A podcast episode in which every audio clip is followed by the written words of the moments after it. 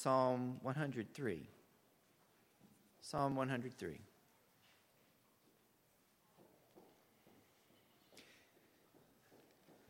We talked about last week the fact that if our prayer life is weak, if we don't pray as we ought, if we feel guilty about not communing with the Lord in prayer, the reason is not because we're not disciplined enough. The reason is because we don't believe enough. We pray based on our faith. We are saved by faith and we pray by faith. We do not ingratiate ourselves to God through works but only by faith. And so, if we're not praying as we ought, it's because we don't believe as we ought. So, if we want to have a better prayer life, it's not a matter of setting aside more time in the morning to pray. If we want to have a better prayer life and we realize that our prayer life is lacking, then what we should do is build our faith and then we will pray. So it's not just a matter of I will do better, it is always the answer is I will believe more. And so, what I want to talk about this morning is that if you want to have a healthy prayer life, before we will become good people uh, or good prayer folk, we have to talk to ourselves. And if you don't talk to yourself, you won't pray well. And I want to clarify that that doesn't mean that we're praying to ourselves, but we do have to talk to ourselves. We have to give ourselves pep talks. And in fact, if you are any student of the Psalms at all, you will find that David talks to himself all the time as he's writing in the Psalms. And these Psalms are prayers slash songs. And like I said last week, there's not much difference between a song and a prayer, they are much the same. And so, what we will see today in Psalm 103 is that if we want to pray well, these are the steps we need to take. First, we need to believe, and we need to talk to ourselves. We need to talk ourselves into our belief. We need to remind ourselves and strengthen our faith through talking to ourselves. So I'll begin reading in verse 1 of Psalm 103. My soul, bless the Lord, and all that is, bless his holy name. My soul, bless the Lord, and do not forget all his benefits. He forgives you all your iniquity. He heals all your diseases. He redeems your life from the pit. He crowns you with faithful love and compassion. He satisfies you with good things, and your youth is renewed like the eagle. The Lord executes acts of righteousness and justice for all the oppressed. He revealed his ways to Moses, his deeds to the people of Israel. The Lord is compassionate and gracious, slow to anger, and abounding in faithful love. He will not always accuse us or be angry forever. He has not dealt with us as our sins deserve or repaid. For as high as the heavens are above the earth, so great is his faithful love towards those who fear him. As far as the east is from the west, so far he has removed our transgressions from us. As a father has compassion on his children, so the Lord has compassion on those who fear him for he knows what we are made of. We are dust. As for man, his days are like grass. He blooms like a flower of the field. When the wind passes over it, it vanishes. His place is no longer known. But from eternity to eternity, the Lord's faithful love is towards those who fear him, and his righteousness toward the grandchildren of those who keep his covenant who remember to observe his precepts. The Lord has established his throne in heaven, and his kingdom rules over all. Bless the Lord. All of his angels of great strength who do his word, obedient to his command. Bless the Lord, all his armies, his servants who do his will. Bless the Lord, all his works, in all places where he rules. My soul, bless the Lord. The Lord has been very good to you here today if it were not for Him. And any joy or pleasure that we have experienced in this life, because the Lord is good to us. There is no end to His mercy, to His kindness, to His goodness toward us. Even in the midst of our pain and sorrow, He is with us and working through us to make us more like His Son and an example to the world that God is faithful even in the difficult times. And so, with that in mind today, that is how we begin to pray. The first thing we need to do when we, if you find ourselves lacking in prayer, again, listen to me because it's so it's so messed up. There's going to be there's books written the discipline of prayer. And the more I've thought about it, the more I am absolutely convinced you do not need more discipline. You need more faith. First step to that is you need to talk to yourself about God's goodness toward you. Look at how he starts Psalm 103. This entire psalm is David talking to himself. It says, A psalm of David. My soul bless the Lord. Verse 2, my soul bless the Lord. At the end of it, my soul bless the Lord. He is talking to himself. This entire psalm is for David to remind himself who God is, who David is, so that he might praise him and order his days correctly. So, for you, for us, we should be like David. And the first thing we need to do is to remind ourselves about God's goodness toward us. We should begin with praise. Before we pray and are in any condition to pray, we, we should start with praise. We should start with praise to the Lord. And you should tell yourself to praise the Lord. now, I know that sometimes talking to yourself in general is not encouraged, but the Bible happens to encourage it in this circumstance. Tell yourself to praise the Lord. When you find that your soul is downcast, you should talk to yourself and tell yourself, Praise the Lord. Every thought, every action, everything that we do should bring praise and glory to God, whether it is our work, our leisure, whatever we do is calculated to show the worth and worthiness of God. And we should remind ourselves of that. And so you should ask yourself, as the psalmist does, or remind yourself in verse 2, he says, My soul bless the Lord, and do not forget all his benefits. What are the benefits of the Lord towards you? How has the Lord benefited you? Do you think about it? Where you are, you used to not. When you first became a Christian, when God first opened your heart to His love, how did it change you? Every day is a joy and a song. But as we grow and we get older and we get further from that day and we grow further from the time when we were lost and forget what it was like to be without God in the world, we forget the gratitude that is owing to Him. We forget the benefits, which we should not forget. Free grace and mercy, nothing that you could have ever earned or asked for, has given you abundantly and will give to you abundantly more than you can ever think or dream. I was lost. And as the psalmist puts it, my feet were in the miry pit, and he took me and put me on the solid ground. I asked him if he was God, and he showed me that he was. He saved me from my trespass and sin. I do not know, I know for sure I wouldn't be here with you today, which is enough in itself to be a heartbreak if he had not saved me. I don't even know if I would be alive. I might be in hell this morning, where I so richly deserve to be, if He had not extended out of His free grace and mercy salvation and love toward me. That's a pretty good benefit. And there's been a million benefits in between every single day. This is how we should talk to ourselves. Remind yourself. Think about what are God's benefits toward me? Where would I be if it were not for the kindness and graciousness of the Lord? Where would you be? Not just in your life, but the lives of those who have poured into you, taught you, discipled you, helped you see the way of truth. All the things, the many millions of things every day that God does because He loves you out of His mercy and grace. What are some things that God has promised to you in His Word? Not just things He has done, there's a million things.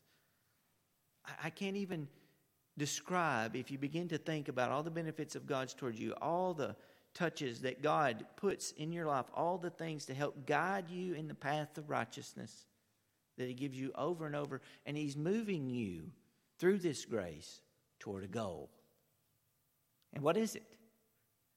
What is it that God has promised to you? In the perhaps darkest hour of all humanity, right after our forefather and foremother Adam and Eve had eaten the fruit, saw themselves as naked, and hid themselves from God, had fallen from their state of innocence into a place of sin. Who pursued them? God did. Where are you? He found them. Of course, he knew where they were all along. And they knew what they had done is wrong, even though they had made their excuses. God said, I will send one who will crush the head of Satan. I will deliver you and your children from their trespass and sin. For what reason? So that they could again have what they had lost. And that is what God is driving us toward to return us again to a state of complete innocence, of purity and holiness, so that we might commune with Him face to face. These are the promises of God that have been. You will wear the crown of life, that you will wear the robe of righteousness, and that you might sit and dine at the table with Jacob, Isaac, and Abraham, with Rebekah and Sarah and Leah. We will all gather and sit and eat as a family. We will live forever. We will walk streets of gold. There will be a tree planted by the river of life that bears a different fruit every month, and its leaves will be for the healing of the nations. You could go on and on of the benefits that God has given to you, the promises that He has for you. And every single time we pray, we need to remember that we pray toward that the healing of the nations, and that we might sit with our family at the supper table of Christ. When he finally toasts us and Hey, I will drink again from the fruit of the vine, for all my children are home with me, and of all that the Lord gave me, of all that my Father gave me, I've not lost one, not a single empty seat. His table will be full. So think about God's goodness toward you. You don't need discipline, you need faith. Remember what God has done for you, what He is doing for you, and what He has promised to do for you and through you. We start remembering those things, we begin to be able to pray. So, talk to yourself about His goodness toward you and talk to yourself about God's compassion and mercy. Talk to yourself about that. Paul Tripp once observed this. This is a good quote. Think about it. No one is more influential in your life than you are because no one talks to you more than you do. You talk to yourself all the time. What are you talking to yourself about? What goes on in your head? What's your inner monologue? What are you talking to yourself about? Are you rehearsing all your worries, all your cares, all your work all the time, every day? What's going on in your mind? In his book, Disciplines of Grace, Jerry Bridges says it like this talking about talking to yourself. If you are not firmly rooted in the gospel and have not learned to preach it to yourself every day, you will soon become discouraged and will slack off in your pursuit of holiness. That's true. So here's some news. This is very difficult, but I want you to listen to me closely. Congratulations. You're all preachers now, even if you've got an audience of one. Talk to yourself. Preach the gospel to yourself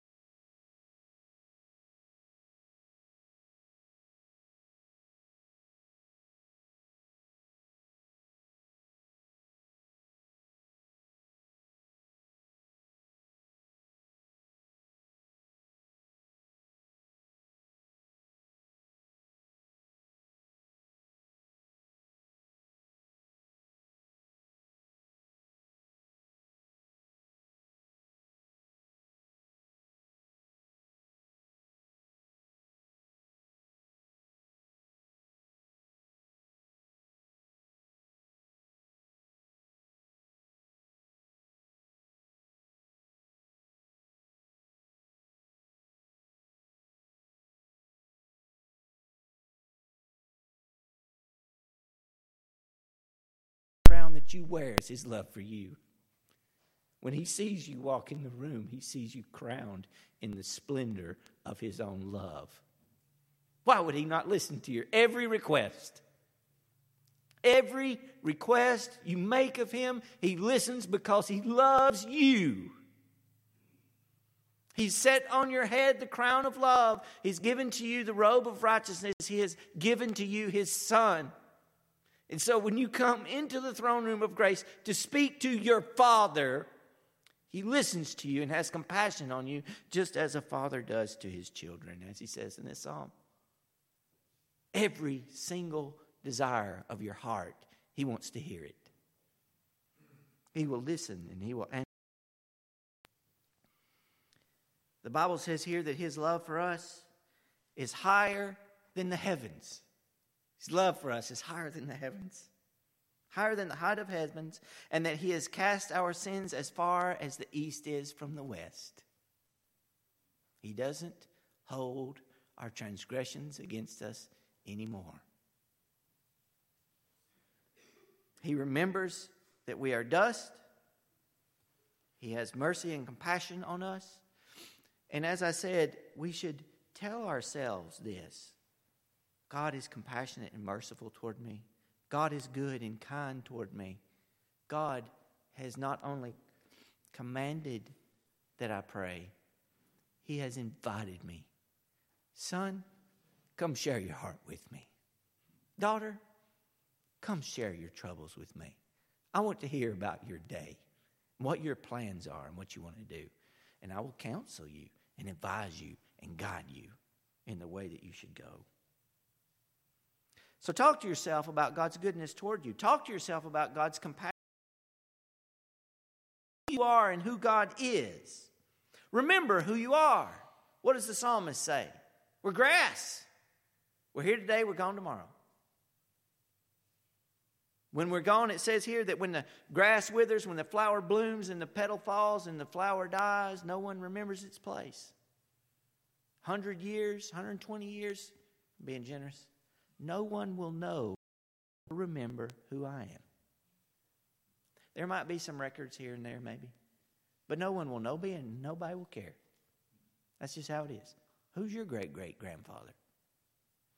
Do you know a single thing about them? It hadn't been that long ago. We forget. We don't know. Flower dies and nobody remembers his place. So, what is our hope, anyways?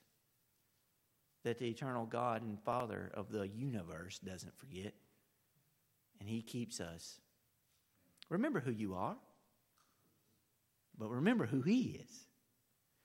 The Bible says here He is God from eternity to eternity. Because He lives forever, we will live forever. We speak to the eternal, sovereign King God of the universe who has showered us and compassion. And when our place is forgotten here, it will never be forgotten in heaven. We forget, but God doesn't. All our works that we do, people will forget, God won't. Everyone will be in for a big surprise. You don't even done. God is eternal. And the reason that our lives have ultimate meaning is because God does not forget a single thing that we do. He doesn't forget who we are, and He would never let that happen because He loves us. So talk to yourself about God's goodness towards you. Talk to yourself about God's goodness and compassion. And talk to yourself about who you are and who God is. And then you'll be ready to pray. And when we pray, praise God. Prayer and praise are twins. You can't really have one without the other. Prayer and praise are twins. Prayer should always begin with praise. It should have praise in the middle, and it should have praise for its end. Every single thing we do. We should praise the Lord before we start praying by reminding ourselves of how good and great God is. In the middle of our prayers, as, as you are talking to God about the things that you want, desire, about the things which have happened to you, you should be praising God because He's listening. It should be overwhelming. God is hearing me. Everything I'm saying, He's listening and He's taking it seriously. He's not blowing me off. I'm not talking to the air. He listens to us, and that's marvelous. And by the time we are done with our prayer, we should realize everything that I've said, I've given over to God. It cannot fail. He will answer me. He may not answer exactly as I like because what I've asked for may not be for the greater good of the kingdom or my soul. But if I put it out to him and he says no, I should rejoice because I've been corrected. He's thought of something better than what I've thought of. Can you imagine eternal, all knowing God having better ideas than you? Brothers and sisters, when we pray, we're not trying to share with God better ideas than He's already got. You will never pray, hey, God, why don't you do this? And God go, oh, yeah, I didn't think of that. That'd be awesome. Never. We pray towards the end of the kingdom of God like, like children. We don't know everything, but our heart is set on glorifying Christ and being more like Him. And so we ask for things towards that end. If we ask selfishly, we won't get it. Just to build up our worldly goods or distract us from the things of the Lord. So we're asking Him, Lord, do this, please do this. And when we finish our prayer, we can be happy and praise the Lord because He's listened, He's heard, and He's answering from the throne. The Almighty God of the universe is saying, This is what's going to happen because my son asked me about it, and I'm going to do it. Because my daughter asked me, and I'm going to do it. And not only that, you remember once there was a man named Solomon. The Bible says that God loved him. That was his. That was what it said. Solomon was the one God loved, and he appeared to him in a dream. He said, Solomon, I love you, son. Ask me for anything. Anything you want, and I'll give it to you. You remember the story? Solomon said, Lord, this great people of yours, I'm supposed to lead them. I'm, I can't. Please give me a wise and discerning heart so I can take care of your people. And the Lord said, What did he say to him? Wow. You didn't ask for gold, riches, long life, victory over your enemies. You asked for wisdom to take care of my people. I'm going to make you the wisest man that ever lived. And I'm going to make you rich. I'm going to give you victory over your enemies. I'm going to give you long life. I'm going to give you every single thing you didn't ask for because your heart was for my people. He will answer and give to us far above and beyond anything we can think or say. There are those who teach that if we trust in the Lord, we will become rich in this life. And that might be true for you. It was for Solomon, but it might not be. You might not become rich in the things of this world, but you become rich toward God, and you will be rich indeed. Let God answer your prayers. Let God guide your life. You don't know what you want to do, you don't know what you want to be, you don't know how to do. Go to God. He's been rich in kindness towards you. And He will plot a path for your life that will be so unique. We are going to be in heaven one day for a million years. And for every day of that million years, millions, there's no end to our lives in heaven. There will never be a single day that passes where we will not be in awe and marvel for us while we were here in this short vapor life. Why do you think Jesus said, Don't worry. Don't worry about what you're going to eat. God feeds the sparrows, you're worth more than many sparrows. Don't worry about what you're going to wear. He clothes the lilies of the field more splendidly than Solomon was ever clothed. Surely he will take care of you. Jesus was super confident that the Father not only knew your span of days, but every single hair on your head, and that his plans for you are wonderful. Wonderful. Beyond your imagining. Talk to yourself about these things, preacher. Preach to yourself. Tell yourself, like David in Psalm 103, my soul, bless the Lord. And all that is within me, bless his holy name. My soul, bless the Lord. And do not forget all his benefits. Preach to yourself. Remember his word. Hide it in your heart that you might not sin against him. And when the prayer and praise begins to swell in your heart, you will be able to speak to God, and he will hear you from heaven, and he will answer your prayers. Let's go to the Lord in prayer. Father, we ask this morning that you will make us a praying people. Not just by because we've